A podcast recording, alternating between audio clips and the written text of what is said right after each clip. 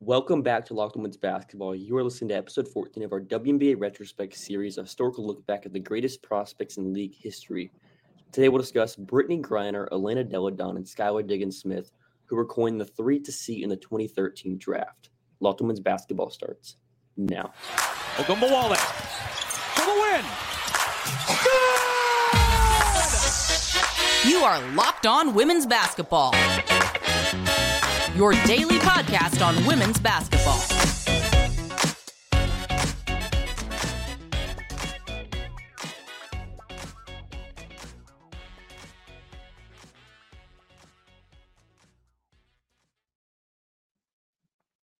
Welcome. You are Locked Women's Basketball. Thanks for making us your first listen every day. We're free and available wherever you get your podcast and on YouTube.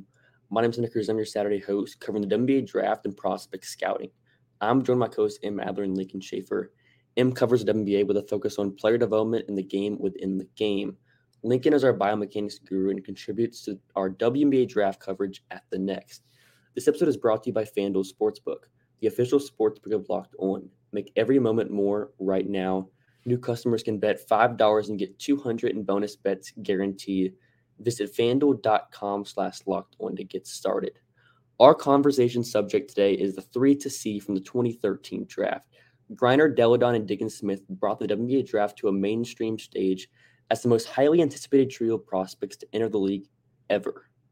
We'll discuss Griner's prospects in segment one. We'll also discuss Delle Donne and Diggins Smith later on. So without further ado, Em, let's talk about Brittney Griner's greatness at Baylor.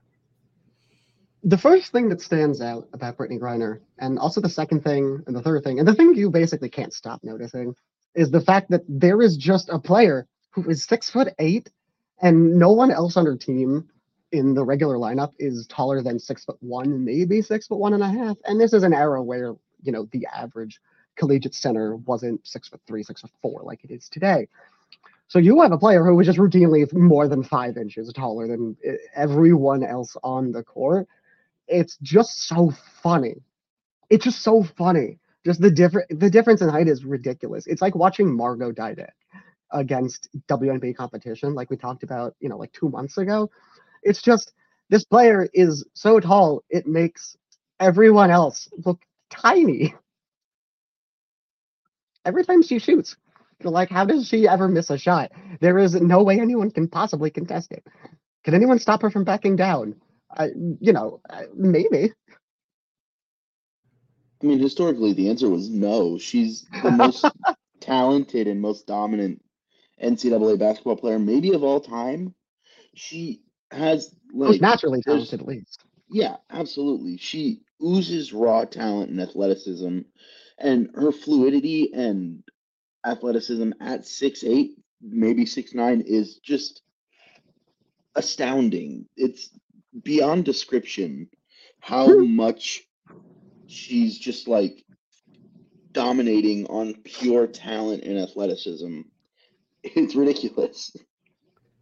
And I think just from a scouting perspective, when you're dealing with a player like this, where they have so much physical talent, you want to say, or sorry, not say, you want to see, you know, how the how their other physical talents, you know, can make up for, can accentuate that. You know, if someone's this big and clearly has this level of stride length and this wingspan, for reference, uh, she is a plus seven and a half wingspan.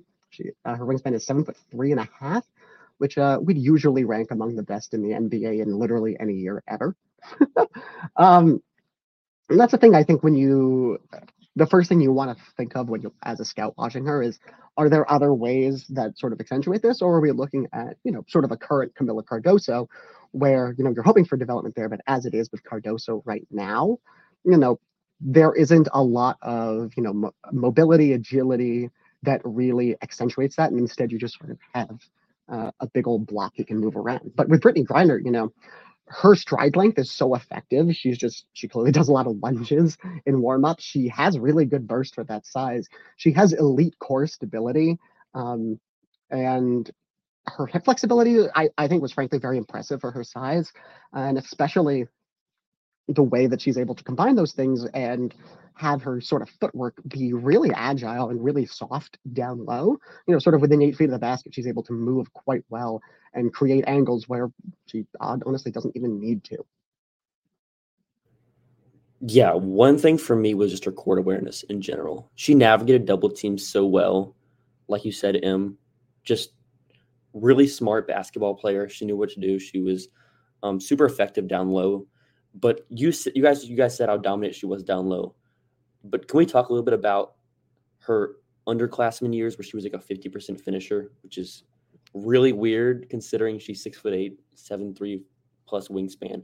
Like why why do you think she was so bad of a finisher? And do you think it was just gaining polish on that end? Like what do you think that kind of went into? Yeah, I mean, that is a question that I think when it comes to Brittney Griner, both as a prospect and actually as a WNBA player, which of course we'll get to in our third and final segment. When it comes to Brittney Griner, it's almost opening a Pandora bo- a Pandora's box of sorts, and we'll really get to this on the defensive end, where I think Lincoln and I have, you know, similar thoughts on her. But in terms of the finishing, you know, there, like we talked about, you want to see development over time. It's good that the that the finishing is much better in her upperclassmen years, but I think it's hard to watch her, at least in the way that we try to, as an underclassman, and see that I don't think it's an issue with touch as much as it is actually working to just improve the angles and the windows she has. Like I said before, the physical ability is there. It's there is almost no consistency, to me at least, in how she was able to, you know, get there. There isn't sort of I think sort of the patron saint almost of maximizing the the opening and the window on every single shot is Aaliyah Boston. I don't think at any point in her South Carolina tenure, especially after her freshman year, that I ever saw Aaliyah Boston, you know, put up a shot where I said you could have taken five more seconds to back down your defender, or you could have worked a little harder to get that window open. And that happens with Brittney Griner a lot. It happens a lot more her freshman and sophomore years than it does her um, junior and senior years. And it's really good to see that improvement but you almost have to ask sort of how much comes from that being her sort of refining which shot she's taking versus her being able to get better at opening all of the shots. And I think there's a little bit of mix of both, which is both a pro and a con. Let's get to the defense now, Lincoln.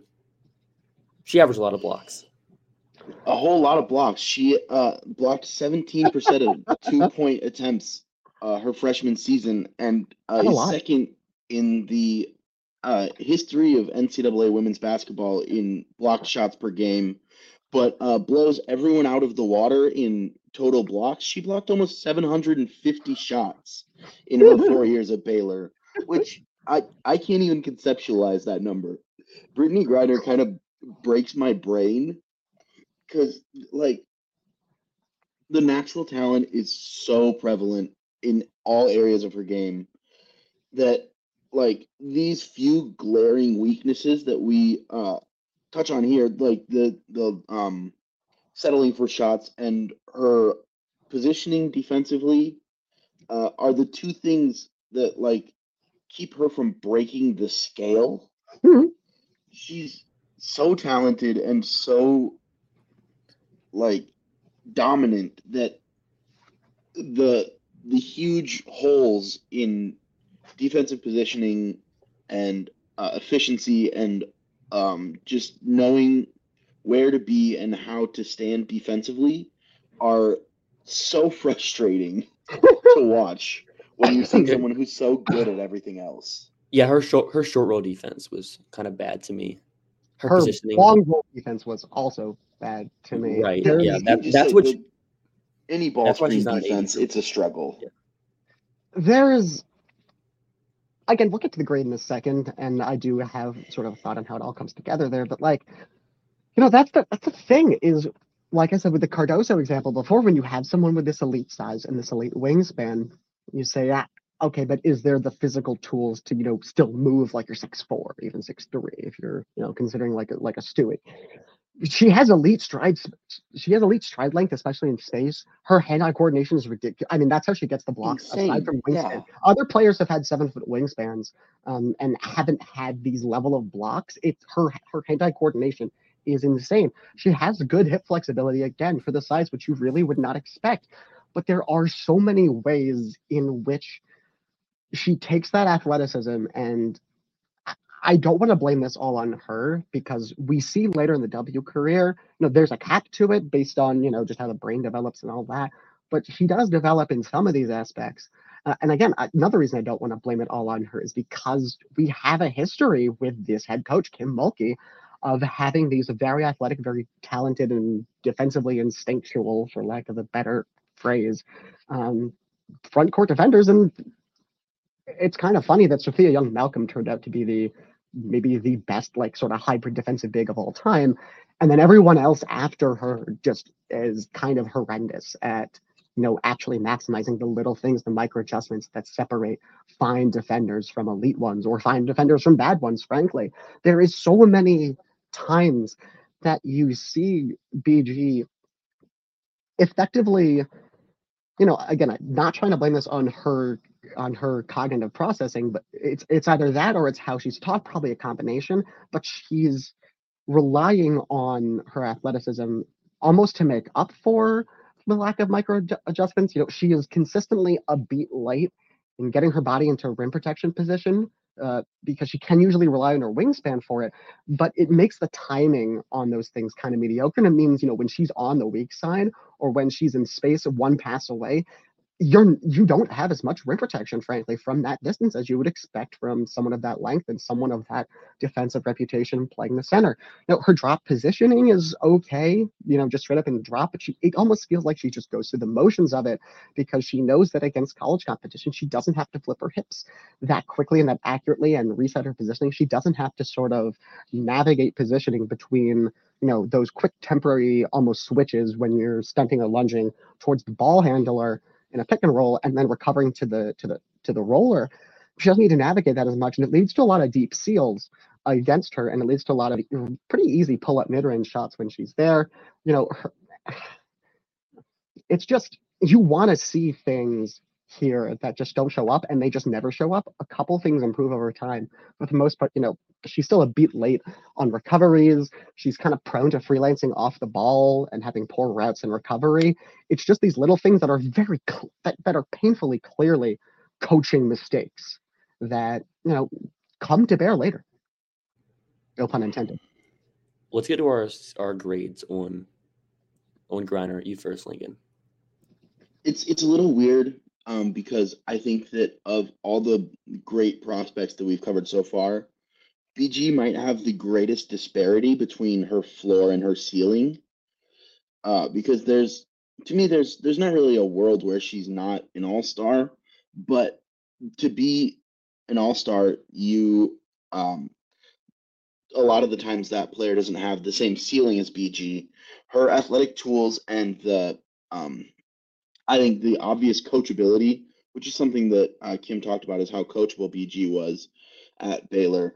But just a few fixes. And why didn't Kim Mulkey coach her more? A few fixes, and she's like the greatest player of all time. Which it, I I don't see a way to not give her like an MVP level grade. I think that I would give Brittney Griner an 80 at Baylor. I I it's interesting. You and I have a very similar process um, in terms of coming up with the scouting notes. I judging by Hunter's face, I think Hunter's with me. I can't I, I I can't get there. Like like I genuinely can't get to a get to an eight. And it's because, you know, when you're trying to do these grades, it effectively, in theory, you should have about the same odds of going above that grade as going below. So if we're saying, you know, the odds of her being the greatest, like far and away the greatest player of all time, are the same as her just being like a perennial all star for you. That's that's okay. That's one thing, and I think, and that's what you know an eight should be, and I think that's fine with why we've had that with players so far. For me, it's the it's the combination of things, right? Because the defense, it's going to be impactful for me, but I don't know at this age, especially, and with you know coaching of that era i don't know how much positioning is actually going to improve once you get there especially because it's so focused on those micro movements if it was today i'd be more inclined to say that that it's likelier to improve and to get to you know like a plus scale maybe even like a five six on positioning where it's really just like a three here and i'm again i'm not confident in it just because it's a combination of what appears to be on film attitude, awareness, and cognition. Um, and then offensively for me, I I would be okay with her sort of settling for worse looks and worse shots, just given her pretty great efficiency in college. If it wasn't for the fact that it's almost very one dimensional, you know, she has a good turnaround jumper. She has a very effective sort of spot up from the elbow. But in that sense, it's still, you know, this is a player sort of confined to 16 feet. Even for as good as she is, it's not otherworldly dominance in terms of, you know, the production. It's very good, but it's not otherworldly. Um, even and even for as much as defenses have to adjust and really play around her, it's really funny to see the way defenses do that in college. In the W, you have so much better athletes that you're not. No one's going to be quadruple teaming her in the W, and you know that's not what happens the biggest separation for me, I think, in terms of going up more than a full grade is like if she had any sort of like dribble control out of the face up, like any whatsoever, if she could just drive from the elbow to eight feet, seven feet into a post up or into a layup, for me, like I would consider her the most unstoppable offensive player of all time. But since she doesn't, I don't, it's just for me like handle is always sort of the hardest thing to improve. And if I can't project that, it's almost sort of not quite one dimensional, but it's very, very hard to not get schemed out of that. For me, this is a soft seven, like a soft seven at that, if we're going to be honest. I see as much potential for a sort of perennial lower end all star um, as an MVP candidate. Yeah, I said like a solid 70. I'm probably a little bit higher on you than my grade in terms of the 70. But I think Griner's hype as a prospect was because of just the unrealness of her game. Like, um, you'll like there was an article recently from like the best prospects, most hype prospects ever, and Griner's on that list because she averaged so many blocks. She was so impactful, and she was just someone we've never seen. But in terms of translatability, MVP value, I think, like you said, the holes in her game make it hard for me to kind of project a reasonable MVP outcome for her because there's just so much needs work on. Some of that revolves on what Kim Mulkey did as a coach too. To me, it's it's trusting the tools. I see all the tools that are there, and the athleticism and the um, the talent, and I, I trust the tools is what I, right. I that's my that's why I'm getting to where I'm getting is trusting the tools, and uh, seeing a lot of the mistakes that are made and thinking, oh, good coaching can fix this, which I it's I understand where you're coming from. I'm I'm just trusting the tools. Yeah, no, and I totally agree on the coaching point. I just wonder at a certain point how much of it becomes, you know, raw coaching versus at some point, you know, this this is a ingrained cognitive process. And and again, especially on the offensive end where I think it's just the hardest skill to improve.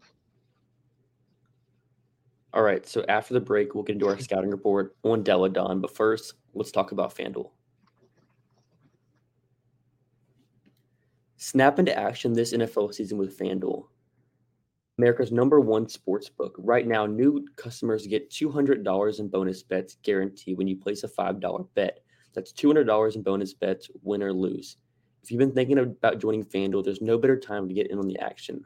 The app is so easy to use. There's a wide range of betting options, including spreads, player props, over-unders, and more. So visit fanduel.com slash locked on and kick off the NFL season.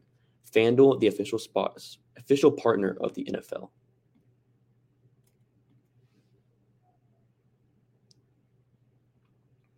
And we're back. First, I'll turn it to you, Lincoln, for your scout on Elena Delle Donne out of Delaware. Yeah, uh, EDD was uh, asked to do everything at Delaware. Uh, she's kind of the primary ball handler in a lot of sets. She's an all-world shooter. She's uh, showing passing and ball handling flashes that are really impressive for a 6'4", 6'5 player. Uh, she shot 49% from the field, 41% from three, and 91% from the free throw line uh, while scoring 27 points per game at Delaware. So, you, you know, that's uh, some of the most elite offensive numbers that you can conceive of. To have that efficiency on that volume while being asked to do so much and drawing double teams on the perimeter, in the paint, anywhere she steps, she's making the right decision with the ball in her hands. She's basically like she's a, a really, really, really great offensive prospect. Uh, really a big size with guard skills, an elite shooter, um, and scores in so many different ways. She's scoring out of pick and roll. She's scoring out of post ups. She's taking pull up threes in transition. It's it's just a a magnificent experience to watch Elena Delle Donne play basketball at Delaware as a blue hen. There's not a lot to really add to that, not only because Lincoln is just like, yeah, here's every skill in the book and she's good at it. Like, I think if anything, Lincoln might be understating some of these skills because, you know, just at her, look, at her size, she is three inches shorter than Brittney Griner, which is to say that Elena Delle Donne is the size of like the top half of starting centers in the WNBA. She is also playing, she's playing, effectively playing the four at sort of a four and a half at Delaware. We'll get into what position she plays in W later, but it is funny that someone who is six foot five has, you know, if she was five inches shorter, we would still say she has elite athleticism for her size and her position. She she plays basketball at Delaware. I don't think she has a position. she, she plays volleyball too. Yeah she is Delaware basketball, and there's just you know some Colonial League players that decided to surround her with, who you know were there so the defense couldn't technically quintuple team her. Look, she has like insane core stability, her lateral athleticism, her burst, her speed, everything is genuinely astounding. I think for as much as Brittney Griner jumps off the page um, because of the ridiculous size, you watch an EDD and it takes maybe two minutes to be as impressed, not because she is just like physically standing there as much of a presence, but because when she starts moving, you go, oh, this is a player who, you know, playing against Maryland, playing against Penn State was by far, it's not even close. She's the best athlete on the court against, you know, teams like Alyssa Thomas and Lexie Brown, by far the best athlete on the court. It is I think when I talked about with Brittney Griner, you know, how do the scoring things come together to create a package where, you know, it's not just a play finisher, but it's someone who can really lead and direct an offense. You know, BG was a was a plus passer, especially for a center, and especially for as much attention as she commanded. Um, and with EDD, you know, there's just a lot less people to pass to at Delaware, to be quite honest. It's the Colonial League, but she's she clearly has a very good process about finding the open player. She she gets the ball in the right spot, and what's very what's I think the most impressive thing to me is Lincoln. You mentioned her like insane numbers. She she had put up. I think she and Caitlin Clark are basically in a league of their own when it comes to points per game against you know sometimes legit competition. But edd still was not forcing the ball which is kind of crazy. You know she doesn't force it. She gets the she gets the, the ball to the, the correct outlet when it's not quite there for her. But when it is you know she is impossible to read. It is it is mind-bogglingly smooth how quick she is from you know just just handling the ball to pulling up from three or pulling up from mid-range shot versus just going straight off the dribble. She doesn't need to be in a triple threat position.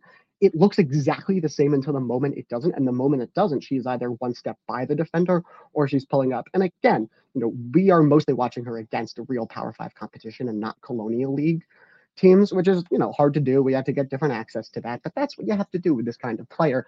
And, you know, even then, it's ridiculous. And her off ball movement, too, I think, like, her, I we have covered so few players who are even in the same stratosphere as EDD's off-ball movement ability, and I don't think any of them probably, other than Maya, had the ability to also be a threat on the ball.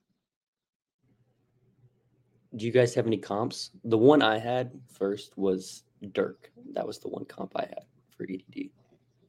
Yeah, no, I like that. I like that comp offensively for sure. I mean, for the obvious reasons. Um, sorry. Um, for me, the the one thing I actually think think Lincoln I didn't touch on was you know defense. You know when we're talking about someone who is going up in a lottery against BG, and even though Skylar Diggins Smith is not quite the same level, we're talking about defense. I think for me, it's very easy to look at EDD's pro career and you know make a very very sweeping judgment that she's not a good defender which i think is wrong frankly and we'll get into that again later but also looking at delaware you can say eh, she's not a good defender there either and doesn't project up i think that's kind of right and kind of wrong. You know, Delaware is playing a 2 3 zone almost all the time because they're a colonial league and because they don't have real big, real power five level talent outside EDD. She's playing center in this zone. You kind of have to, when it comes to this, you have to almost shoot at. You know, she's not playing the five as a pro. And you have to look for possessions where she's in main coverage, where she's defending a little bit more in space. And frankly, I was incredibly impressed by what I saw, at least in terms of the the raw athleticism, process, projectability. Her hips move very well for her position. She's a great lateral athlete defensively. She is surprisingly good mirroring footwork and ISO and sticking with drivers. She has really good, potentially really good footwork in uh, the post and uh, just covering rim protection you know, I think I think that's that's one of the things where you know it's almost the exact inverse of Griner, where the impact isn't there as much, but the little things that you just need a little bit of coaching to c- come together. I'm I'm really um, sort of hopeful about the the rotational awareness she has and the ability to provide help on the fly for teammates was super impressive to me, honestly, and also her ability to just contest uh, comes that fouling there are some issues. She's a bit late on recoveries to rollers and poppers. She has poor timing at the level. You, you probably never want to be able to hedge with her, which for the W at this time is going to be a limiting factor for someone who's playing the three or the four. But you know, I I think there are a lot of positives here um, on the defensive end, and at least when the lens with the lens I come to when I'm trying to project defense for players who are sort of in the two to four range, I'm looking a lot at you know the little micro adjustments. I'm looking a lot at the projectability especially when it comes to the hips and the core. I'm looking a lot at you know flash not just flashes but sort of consistent ability to to do things on the fly that you know maybe aren't as impactful at this level but you know show that the potential is there and show that this player tries and has the ability to consistently do so even if it doesn't always come about. That's what i get from edd that's what i don't get from BG if we're being completely honest and so I think, you know, there are little things here and there with EDD. Like I said, it needs to be coached up on on the defense. She needs to be quite literally playing the correct position in a lineup. And also, we need a coach who's going to turn a lot of those contested uh, middies into threes. For even as good as they were at Delaware, it was still like her three point attempt rate was nowhere near what you'd actually expect it to be, at least in my opinion. And so I think, you know, uh, the frankly, the comp that comes to mind is like what if what if Maya Moore was was wasn't quite an automatic three point shoot uh, three point off the catch shooter, but was also you know five inches taller. Yeah, that's so Kevin Durant. Almost. Yeah. Actually, that's a much better comp than that. Uh, yeah, that's basically. Huh.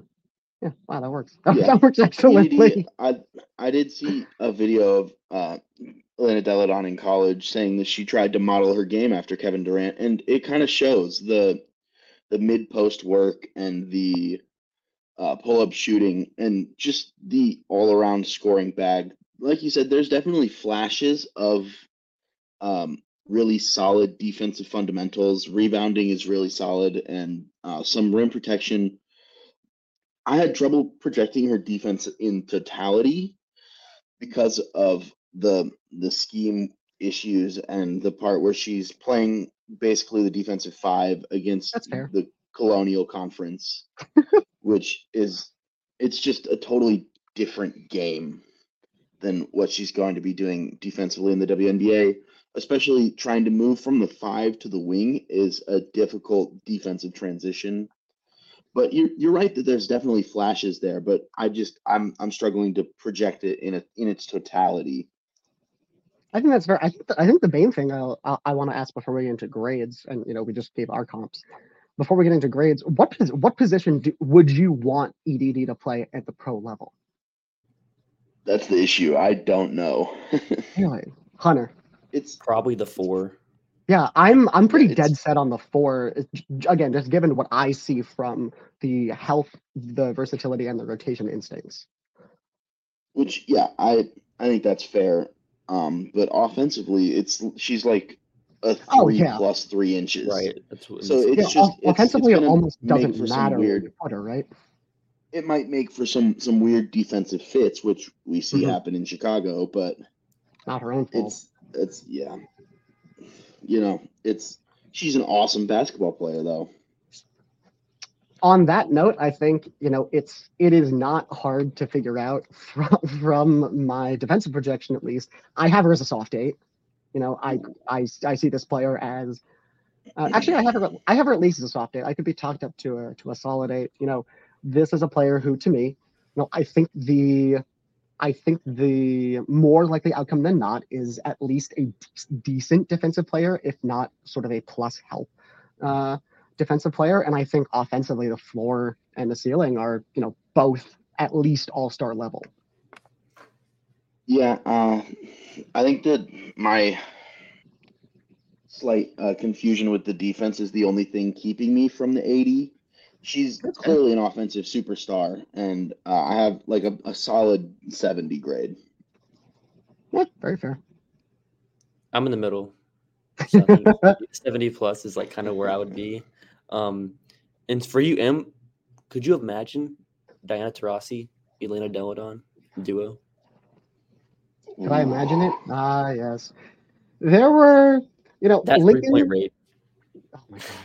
Lincoln, with his historical knowledge, can speak this better than I. Uh, with historical knowledge of you know conversations at the time, can speak to this better than I can. You know, there are. No, I mean, there's no sense in beating around the bush. We're talking about we're talking about a a very a very masculine black player at at a Southern University in Baylor, and one who, you know, there were signs at the time, and you know, she quickly came out after graduating as gay, um, versus Elena Delle Donne, who was who was white. She's at Delaware you know, she, um, I wouldn't necessarily call her femme, but she's not, you know, as just like straight up mask as, um, as uh, BG generally is, and EDD also obviously gay, but that's, but socio politically it interacts again with her presentation very differently. And I think what you get is there is a combination of things. We talked in this pod for literally a half an hour just now about reasons why, you know, we are based, I think our consensus rate is effectively even on BG and EDD. Hunter, you and I could pretty easily be talked into. I might have just, I would do it straight up, having EDD over BG in terms of ranking this class. And that's one aspect of it. But again, with what I just mentioned, you know, with this sort of sociocultural implications here, there are a lot of people who are looking at these players and either consciously or unconsciously very eager to let their biases get in the way and say, you know, EDD is clearly a much better player than BG. You know, a couple months after the trade, just even through their rookie seasons, both were playing really, really well and you know you have Phoenix fans saying, "Oh, we made the wrong pick." Is it because of racism? Some yes, some no. Plausible. You know, it, plausible. Yeah, exactly. Exactly. Is it over? There wasn't is it really that much conversation, as far as I can tell, before the draft about who should go one and who should go two. Uh, I think that because it was always pretty expected who would go one and who would go two, yes, aside very, from very you know so. whether or not right. someone should. Very much like the Sabrina Satou draft. Mm-hmm. I think is the way I would co- compare that. So yeah, where do we fair. fall on our consensus grade for for for EDD? I think it's a strong seven. High seven, yeah. Seven. All right. So after the break, we'll talk about Skylar Diggins Smith's prospects and more. Bird dogs make you look good. Bird dog stretch khaki shorts are designed to fit slimmer through the thigh and leg, giving you a truly sculpted look. Bird Dog shorts are the exact same as Lululemon, but fit way better. They fit way better than the regular shorts that make that are made of stiff, restricting cotton. Go to birddogs.com slash locked on NBA or enter promo code locked on NBA at checkout for a free Bird Dogs water bottle with your order. That's birddogs.com slash locked on NBA for a free water bottle at checkout. You won't want to take your bird dogs off. We promise you. Welcome back. I'm Jared Hunter Cruse, and it's time for us to talk about our third and final prospect of this episode, Skylar Diggins Smith. I'll give you the floor, Em. Hi. Skylar Diggins Smith is a fun player. Skylar Diggins Smith is a very good prospect. Skylar Diggins Smith is clearly an impact point guard. Skylar Diggins Smith is really not a good reason to call this draft the three to see. Like, I like her as a prospect you know, but it's it's not hard to watch her and see, ah, fun player, probably a good pro. It's it's also not hard to watch her for five minutes or to watch or to even look up her stats, frankly, and go, huh, not at all on the level of BG and EDD. Like like it's not even close. Not the There's a, at all. Oh, And you know, part of that's part of that's positional. You know, it's got to do a lot more things, a lot better as a guard to be that level of impact. But the best way to describe it is there's a lot going on here when it comes to her game. First of all, excellent physical ability, like especially for someone who is, you know, only quote unquote only five nine. You know, excellent stop start, the burst, the lateral quickness, the sort of smoothness into pull up jumpers. Well, pull up jumpers from the mid range at least. The at least coordination on three pointers, the how smooth she is at passing off the dribble, especially there is a lot of physical things that you're like, okay, there is no need to question at least what the sort of ceiling is, assuming that the skills are there. And it is a very interesting question with her about sort of, I think, the defensive side of the game. Uh, from a not even from a college perspective, that doesn't really matter here when it comes to guard defense. But when we're projecting, and especially when we start looking, and this we'll talk about in a minute, what happens with her in Tulsa slash Dallas on the defensive end, it's an interesting question. She has a lot of really good defensive skills to me. The lateral quickness, the hip flexibility, the activity in the feet are really good. Um, I think the biggest thing that stands out, at least on that end, before I throw Lincoln uh, to talk about the rest of the offense, because he can sum that up better than I can. There's just a lot of things that she clearly has good instincts on and very good sort of footwork and hip mobility on defensively, but like almost literally just does not know how to do what the correct thing is. Sort of on the scale of doesn't know how to, can't, and won't, however you want to organize those. For me, there's there's very little can't, and there's a heck of a lot of doesn't know how to, which is a little bit surprising, I think, given um, Muffet McGraw's reputation. I I'm in I'm in on Sky's defense at Notre Dame. I think it's very fun and it's it's really good. Really, um, I think that she shows really good ability on closeouts and at the point of mm-hmm. attack.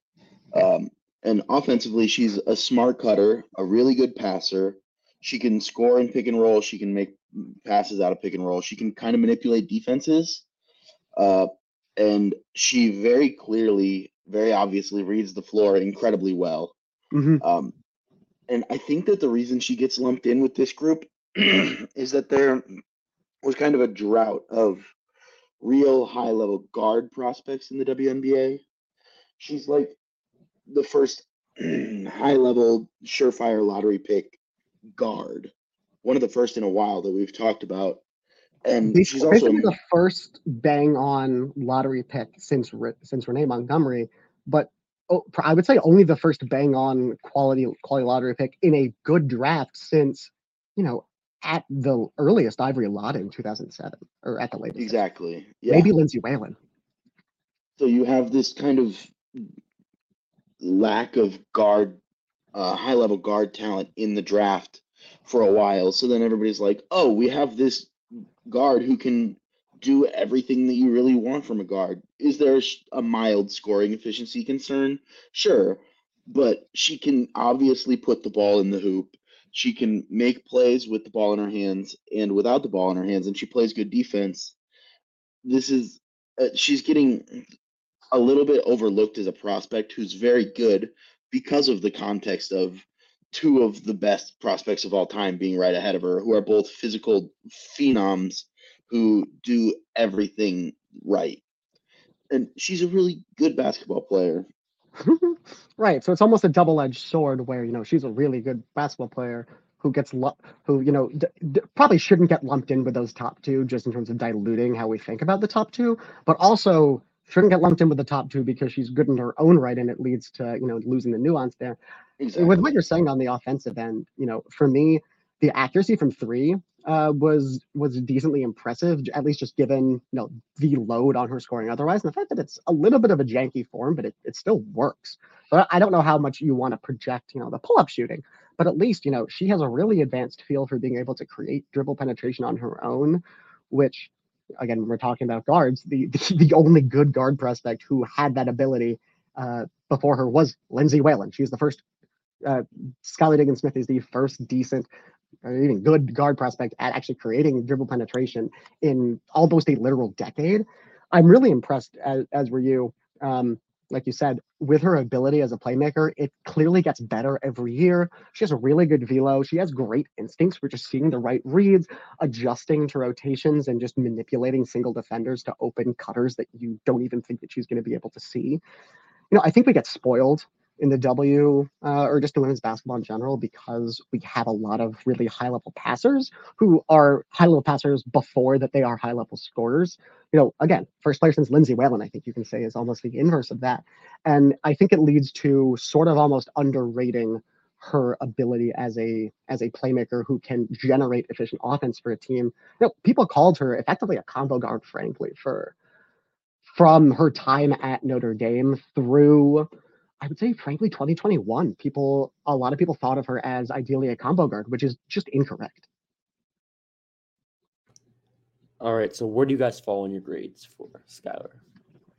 Uh, for me, you know, it's an insane amount of just natural talent and a very, but a very raw understanding of how to use it all. That gives me a high potential, but a really low floor. Again, defense is more don't know how than can't. It's definitely not a won't. For me, just because of how how volatile this is and how reliant it is on coaching, at least in the scout, could always be wrong on that, it could just be not able to come together. For me, that's a high six. Yeah, that's about where I'm at too. Is in the the strong high sixties, which is not an insult to Skylar. It's not an insult to be a level below Elena Delle Donne and Brittney Griner. Like she's obviously a very good basketball player and is a top three pick in just about any draft in WNBA history. And yeah, I mean, we have not given us, you know, there's a lot of guard prospects again we have not talked about. I think the literally the last true guard prospect we talked in depth about on this show was Sue Bird. But you know, in that time, we're obviously watching a lot of players in terms of the competition here. Sky is the first, I think, is the first six for a, for a player who plays the one or a two since probably Lindsay Whalen for us. Right. Yeah, I'm, I'm around the same, like a six. I think um, we gave Sue a six. I think she's around the same tier of prospect for me. Um, mm-hmm. Just in terms of there's not that many guard prospects that can do what she can do that come around this often at that time time period. So I think she's a solid six for me. Um, yeah. Whenever we first started talking about this series, I started watching the film. I was like, this isn't top 10 prospect all time, but really good prospect, really good guard prospect. And as we've seen in her mm-hmm. career, mm-hmm. she's an all WNBA player at some points, and she exceeds our grades um, just because of situation of being able to kind of develop and be able to maximize what she did well. Yeah, and I think that that's the most interesting point that I alluded to before when it comes to Sky, and as we transition into talking about W, w careers, at least trying to get our listeners out of here without spending an entire hour with us, um, for as fun as this draft was. With Sky, I guess we'll go, go in reverse order of prospects here. You know, like you mentioned, she does she definitely exceeds the sixth grade, um, or the, the high six, and it seems for a while like she, like it's almost bang on, or actually maybe a little too high. The watching her with Tulsa and Dallas, you know, we have long known 2023, the year we're recording this, is probably genuinely the first year since that franchise moved out of Detroit that there has been any ability to be remotely optimistic about their ability to develop players, both young and veteran. You know, Skylar Diggins Smith, any improvement she had there, I think, is very easy it's a very easy call to say that any improvement she had in Tulsa and in Dallas was of her own accord, of her own working out and just getting better as a as a player. You know, there the defense while she was at Tulsa, it has I think the same flashes that we keep see, seeing at Notre Dame and that we talked about. It doesn't get better. You know, people thought of her as a very bad defender, and not that she wasn't a very bad defender, but people thought of her as just sort of a locked in, very bad defender at Dallas Tulsa when I think again it's still kind of raw even as she gets older there. She has some of the most ridiculous uh, offensive numbers in league history just in terms of impact. It's kind of funny her field goal percentage and especially three point percentage is just all over the place. When Phoenix traded for her, you knew what you were getting really as a playmaker. And I think it was fair to say you knew what you were getting in terms of drawing fouls, penetration. You had no idea what you were getting as a shooter. And, you know, it gets more consistent in Phoenix. And I think I'll use this as, a transition to BG as well. So much credit, I think, in this one episode goes to Sandy Brondello because Sky talked about many times how much she loved playing for Sandy and how Sandy really inspired her to play defense in a way that she previously hadn't. And it leads to Skylar Diggins Smith being a genuine all, all defense caliber guard. We see this in our matchups with Jewell Lloyd in 2021 and 2022. Those were incredibly entertaining matchups between the two, where they're both you know, saddled with a lot of offensive creation, but not too much. They're both saddled with being uh, a real lead guard defender. And it's incredibly fun to watch them go back and forth. There was one game, I think, where Jules set the single quarter scoring record for the league, and Sky ended up with like 30 points. It's just so much fun in the ways that you know you see these Notre Dame prospects, uh, guards. We'll talk about next week, um, coming together with what you see in Sky when she actually gets somewhere that she can develop. And for me, that's that's the interesting thing is for as impactful as she was in Tulsa, there was even so much more talent. Hunter, like you mentioned, she really should have been a top five MVP finisher in 2020. Uh, I think it was 2022. So this is a player who had massive upside, like we talked about. And we kind of get that there in terms of Sandy with BG. You know, BG I find to be almost a Rorschach test of you know how you watch the league. I think you can have her as a top 12 player of all time if you want. I think you can have her maybe honestly in the like 20 to 30 all time range or the 25 to 30 all time range. And I wouldn't and, and I wouldn't say that was wrong either. You know, this is a player who defensively I'll start defensively. She wins two defensive player of the year awards. They were both completely undeserved. No offense. She's a nice defensive player in terms of the blocks. She had no business winning those awards when Catch was healthy and when Maya was playing and when Phil was in her prime. We can just be honest here. The so it's almost a question of, you know, how much do you feel that Phoenix gave up with the fact that she never really got particularly good at, you know, consistent rim protection. She was always a bit vulnerable in space. If you were able to space her on the backside, you're usually opened to win pretty well on the front side. And that was, you know, true for almost her entire career. Offensively, what we talked about with you know having a good turnaround, having a good free throw line jumper, it gets so much better. It's just so good what um, Sandy's able to get out of her, and especially how she's able to help. Um, you know, BG really work for better shots in the offensive end. The handle never gets there in the way that you know I wanted it to, but in terms of do- but in terms of you know the ability there, you know, just absolutely dominant, and especially as a pick and roll uh, big as well, that really develops in a way that you didn't see at Baylor just because Kim Mulkey doesn't run pick and rolls.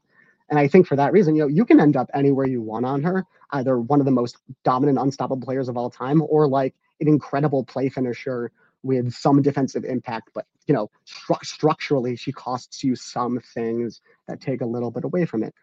You can end up anywhere on that. And then ED, and then just to finish up, obviously, EDD wins two MVP awards. No one else in this episode did. EDD deserve both of them. EDD is, I think, you're wrong if you don't have her as a top 15 all-time player, but I don't think many people wouldn't have her there. Um, for the most part, she's, I would argue, along with Becky Hammon, is just sort of one of two players who I think you can call just singular offensive engines onto themselves. You see this when, you know, you land in a spot with Sky and with um, BG where they're put in positions at least relative to lineups to succeed all right, but with um, uh, to succeed all right, but with EDD, she's playing in a lineup that effectively starts two centers with her and plays the greatest drop defender of all time. We talked about this with Sil. She's playing in a hedge. EDD is playing the three. There's no defensive effort from her in in Chicago. There are issues with Pokey's regime as a head coach, but you see it basically. Um, you know, there are just so many things she's able to do offensively, just as an unstoppable killer and that's why she wins an MVP in 2015. It's well deserved. And when once you get to Washington in 2017, you have this run 2017, 18, uh, and 19, and even some flashes in uh, the two games she played in 2021 and the times when they were able to maximize her health last two years ago in 2022, where you know she slows down after the first sort of back injuries take their toll in the playoffs 2019 but you know that three-year run plus the couple flashes you see in chicago when she doesn't have to play the three next to two centers and she has some space around her she's absolutely unstoppable. She destroys everything in sight 2017 to 2019 that three-year run. She just she destroys every defender that goes up against her no matter how good they are.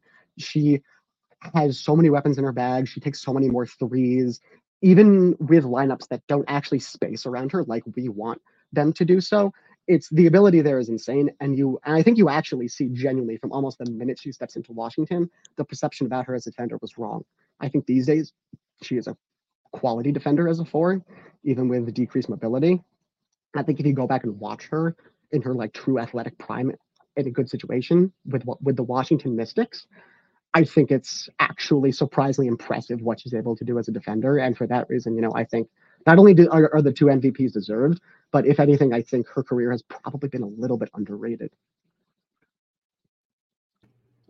All right. So if you made it this point, we appreciate you guys a ton. Thanks for making Locked Basketball your first listen every day. Join the team with the next back next week for continued coverage of the WNBA Finals of women's basketball as a whole. With the college basketball season coming up, WNBA Finals now. There's a lot going on. But yeah, next week, you can join us again next week for a historical scouting report on Jewell Lloyd out of Notre Dame. We'll also discuss Breanna Stewart in the following week. Have a great weekend, everyone.